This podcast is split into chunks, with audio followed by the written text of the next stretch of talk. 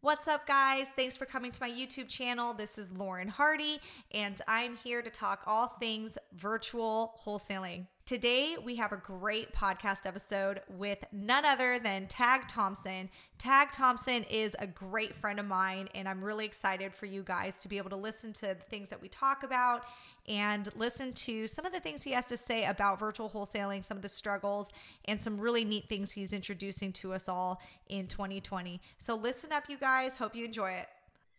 Welcome to the Wholesaling Inc. podcast. I am your host, Lauren Hardy.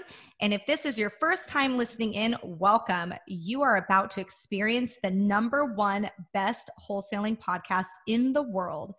If you are already one of our loyal listeners, one of our Rhino Tribe members, welcome back. And thank you for tuning in today for a very special episode. Today we have Tag Thompson in the house. Tag is one of the biggest virtual wholesalers in the nation.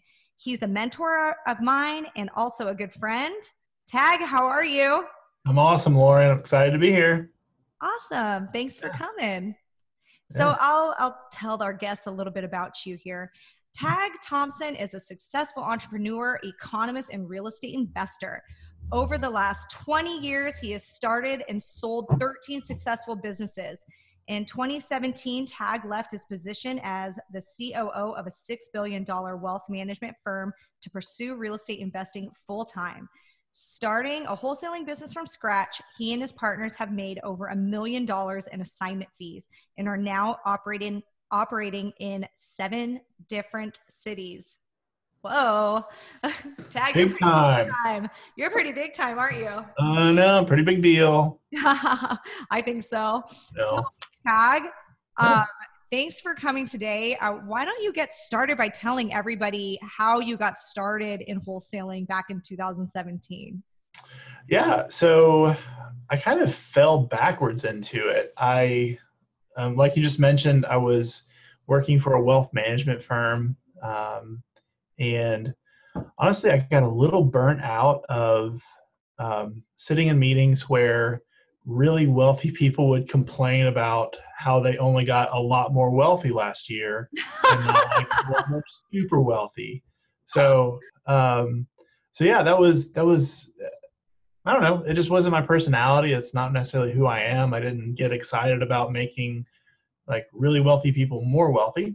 Um, and I'd always really liked real estate and wholesaling in general because you know it's something that people with nothing can can start and actually make a lot of money in. You can start in wholesaling with, um, I mean, just the, the shoes on your feet and knocking on doors if you want to. I mean, there's um, there's no bottom to it. I mean, any literally anybody can get into wholesaling, and a lot of wealth has been created from this industry. And um, I just love seeing these stories of people who, man, the guys that I got out of prison, you know, I, I came from nothing, didn't graduate high school, and watching these people become six figure earners you know within a matter of years just by wholesaling.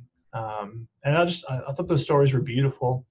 Um, one of my close friends is a real estate investor and he's my current business partner.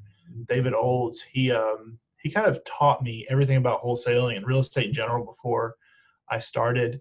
And after i left the wealth management firm i just man i went to him i said like is there room for me to do this with you? And at the time, he was mainly doing flipping, and he he said, "Well, you know, Chattanooga is pretty small. We're pretty tapped out here already, um, but let's give it a shot." So we tried in Chattanooga for a little while, and that did well. But we really kind of tapped the market in Chattanooga, and that's what led to getting into virtual. So that's how I got in. Awesome. Yeah. No, thank you for giving us that rundown. So you currently live in Chattanooga and you do some deals in Chattanooga, but you also are in several different cities as well. So what would you say what's your percentage that are, you're in Chattanooga? Yeah, we're about 50%, uh, sometimes a little bit more. About 50% of our deals come from Chattanooga. We've expanded our Chattanooga market a little bit as well. So we're in surrounding areas. Mm-hmm. But we're also in Charlotte, um, Knoxville, Huntsville, Birmingham, Atlanta. There's probably one more I forgot in there, but um, yeah, we're mainly in the southeast part of the state or oh part of the U.S. So, so yeah, working virtually in all those markets, and it's going great. That's awesome. I don't know how you keep that all straight. I'm in I, three different markets. I have I'm in three and I'm like it you know it's tough to keep it all straight. So I don't it know is. how you guys manage seven. Yeah. So that's cool. So I never I don't think I've ever asked you this, but do you do do you flip houses as well or are you just strictly wholesaling? We don't flip. Uh, that was actually one of our goals last year was to not flip any houses. Right. Um, so that was one of our goals last year, and we accomplished that one. We don't, and this year we're not going to flip either. We we have figured out that uh, whenever package deals, so multiple property deals, kind of come across our our deck, um, getting those across the finish line is difficult. So mm-hmm. uh, we are going to start purchasing those um, putting a little bit of work into them and then selling those on the retail market after the fact. But no traditional flips. That's just that's not what we're into these days. Right. Okay.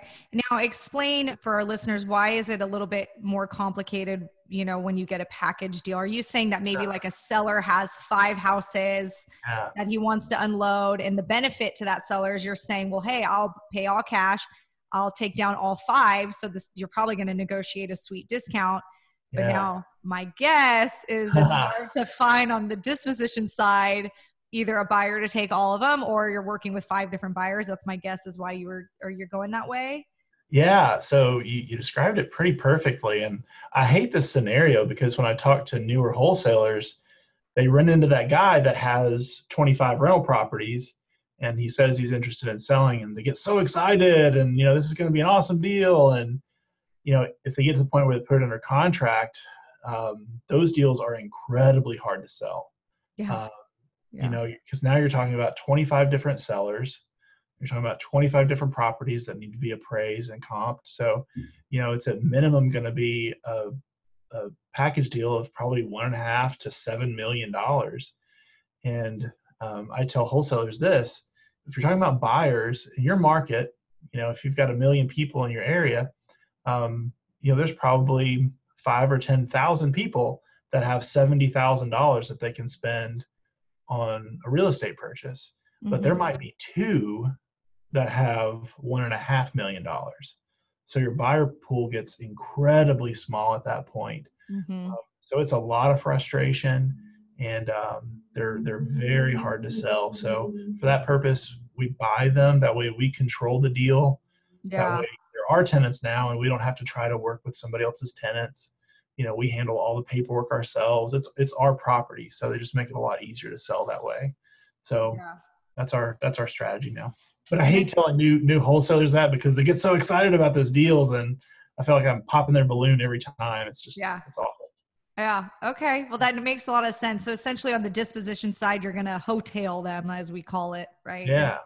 You're not yeah. like HGTV going in there no. and no, you're just going to get them like, you know, where they could pass inspections and they're, you know, livable and yeah. if there's vacant ones, you're going to fill the vacant ones. Okay. That way it just looks a little more attractive to a buyer. Yeah. Um, okay. And like I said, we can we can put the the the whole package together to just be more attractive. Where are you getting the money?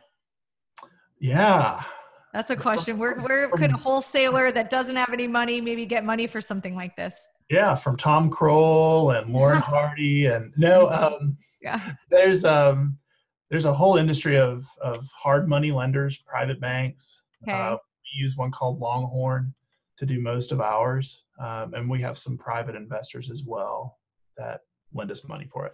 Okay. Okay. That's cool. Well, it's kind of a next level thing. I would say it's not like a beginner strategy for wholesalers, but it, or for beginning wholesalers, but it's just something to think about. You know, um, it's a strategy I don't think we probably have been, have talked much about on this podcast. So I'm glad we got to talk about this.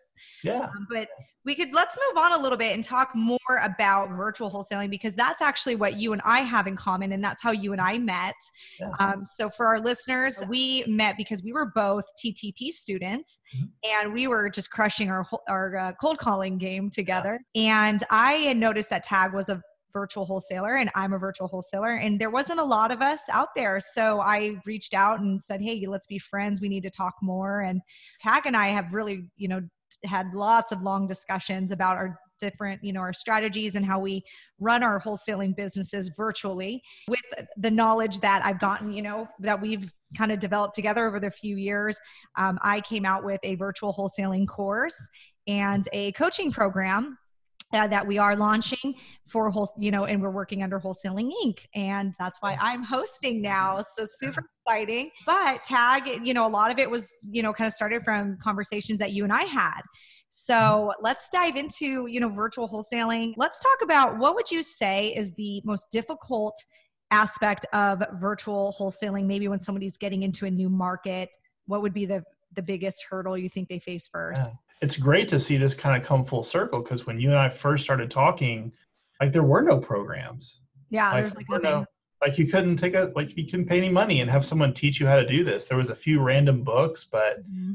you know, you and I both got into virtual out of just necessity. Like we mm-hmm. just had to. Um, and so it's great to see you like create this beautiful program that people can go through and you can teach them how to do this. Um, I mean, that's that's such an awesome thing and Thanks. I'll encourage everybody to sign up for it. Um, yeah, I'm, a, believer. It's good stuff. Awesome. So for the for a newbie wholesaler that's getting into virtual, probably the hardest part is learning how to value a property in a city you're unfamiliar with. Mm-hmm. Um, so you don't know the layout, you don't know the neighborhoods, you don't really know about how much houses cost. Because most of us can, you know, we can guess about how much a house costs on the street we live on. But if I were to say, hey, you know, I've got a I've got a seller who wants to sell a house in Wetumpka, Alabama. um, you know, the the likelihood that anybody knows a where that is or how much real estate is worth there is pretty low. So that's probably the hardest part about getting into virtual wholesaling. Um, and we ran into that right away when we started going into these virtual markets. We developed a, a thing called Go Offer, Lauren was one of the very first people. She actually got to experience it in like super beta, beta, beta version. Beta, yeah, beta, beta uh, mode. yeah, so, so she got to kind of test that out with us and, and help us develop that in the very beginning. But we we took a software and we developed this software that essentially looks at every property in and around the subject property area, so everything in that neighborhood, and analyzes it based on every criteria that our artificial intelligence can find. So, I mean, in some areas, it can't find a ton of things. You know, bedrooms, bathrooms, square footage, all of that is easy. But it goes as far as saying, does this house have a gravel driveway? Does it have two stories or one story? So it really dives in deep and extracts all of that data and uh, goes through an algorithm and it tells you an offer range based on the condition of the property. So it's it's it's very simple. If if you have an address and you know the basics of the condition of the property, you can know how much to offer the seller uh, within a millisecond. I mean, as soon as you hit search, it'll it'll give you an offer range to offer the seller. So uh, we tested the product for a full year, and it's worked in every market that we've tried it in. So so that's that's usually the the biggest problem that going into a new market you face is, mm-hmm. is understanding how to comp things. The other thing is just analyzing the market itself. And you did a great job in your program describing how to go into that market and how to um, how to analyze a market before you really spend much time. So that's a really really hard thing to do, and um, it takes us some skill to to figure that out. Um, but that's that's that's it. Yeah, I mean, I I definitely know what you mean with both of those things. I have personal experiences that I can share. Um, you know, my first virtual market was Nashville, Tennessee, and I remember telling you, um, I was like, yeah, like I'm building houses in Nashville, and because I, I was, you know, doing ground up construction, and Nashville was great for that. It was a developers market. Yeah. And so I was I was like, okay, I'll be a developer, whatever, you know, because I was a house flipper in California. I thought, okay, I could do this. But then I started, you know, wanting to wholesale as well.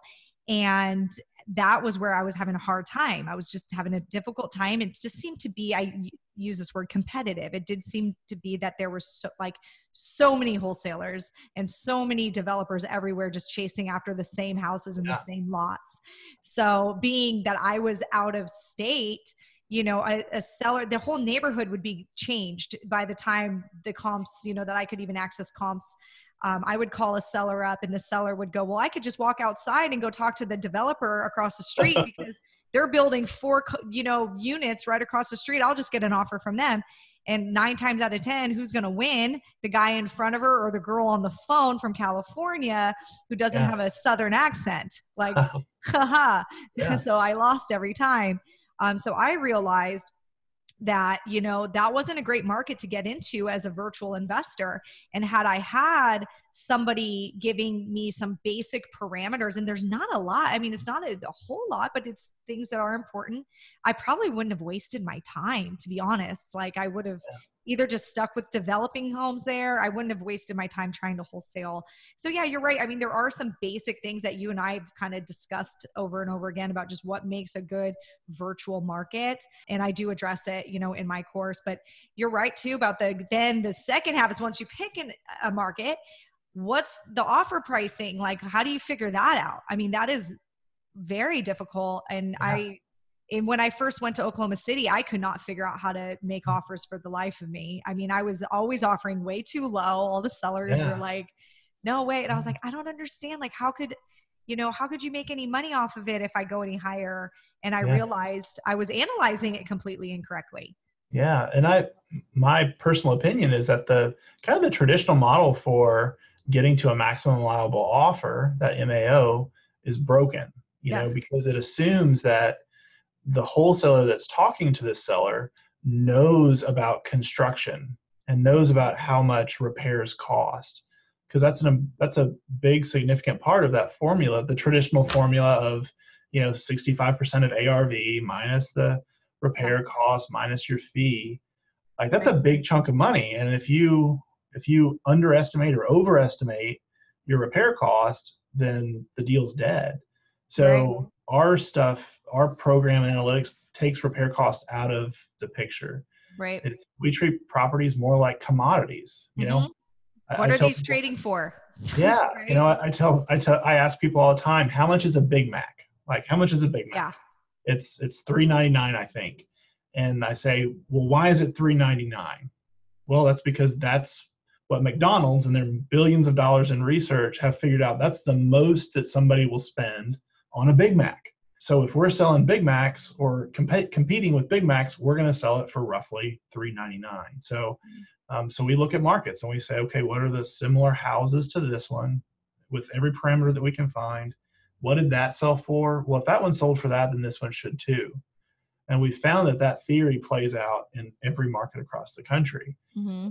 We don't we don't need to talk about repairs. We don't need to get estimates. We don't need any of that you know we need to be able to isolate the similar properties because that's what an investor already paid for a house just like that exactly it really is just looking i mean i used to do the 70 where for what i always heard was 70% minus repairs and then being a flipper in california i had to get even more competitive and I was getting up to like 85% minus repairs. I mean, and make sure I list it myself and like cut every, you know, cost I could. But yeah, going into a market like Oklahoma City is that which was like my second virtual market, I could not figure out how to offer and it, you were the one that told me like no, you just need to see what other buyers are buying at and just minus your wholesale fee you want and make sure I use the word support your narrative to the seller. Make mm-hmm. sure you can support your narrative to the seller that, hey, houses like yours are selling to other investors between let's give a number 55 to 65,000 dollars in your neighborhood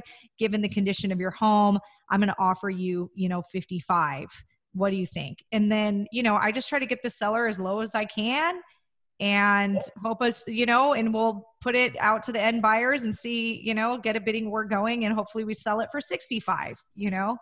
Don't overthink it. And I was it, it's really it people are overthinking it, I think, with the whole 70% minus repairs thing.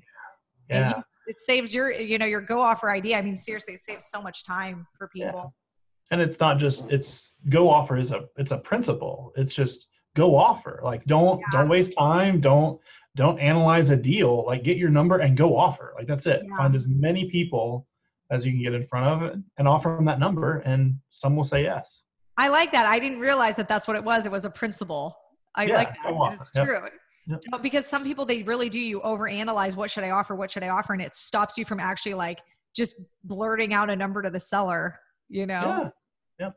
it's yeah don't overthink it. Well i love that. That's really cool. So Um, okay, well, I, I definitely got to say, I, I really do love the way Tag you think, and you, you know, a lot of the way you just run your business. Um, one of the things I really love about Tag is that everything, every process in his business, he thinks about how can I scale this process everything that he does is scalable. And um, so i do love that you know with go offer you thought of that in a way. It, it, probably came out of a necessity because you were training different acquisition managers and that's really difficult when you're trying to build out a team how to teach someone how to value an investment property in a very sophisticated way. Mm-hmm. that's days and days weeks and weeks of training versus you've came up with a way of you, you know not less sophisticated but same result. And you're able to hire and if somebody quits you can hire someone in their place and retrain them very quickly. Yeah.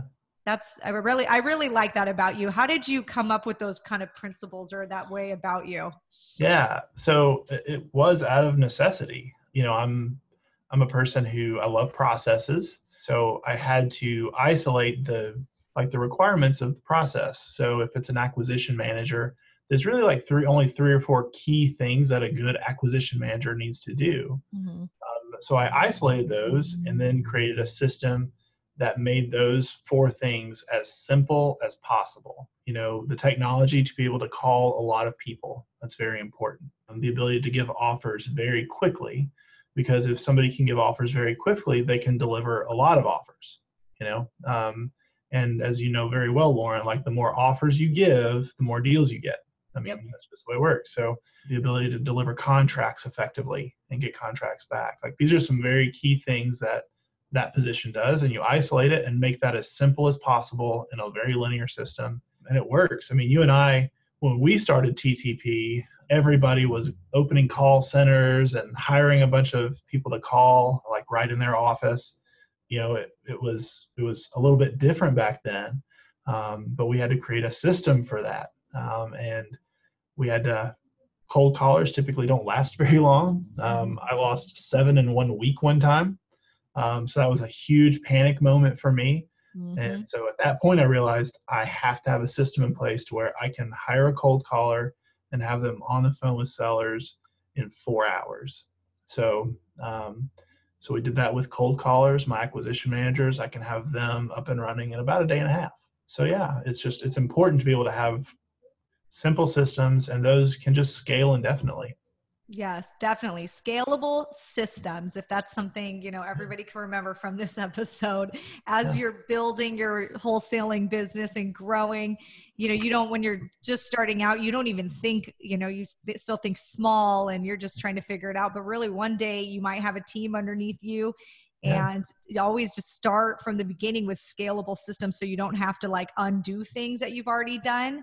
Um, so yeah, I know I love that. I'd love I love a lot of your philosophies. Well, let's talk. Let's let's switch gears a little bit. Um, what is something that uh, you are super proud of right now?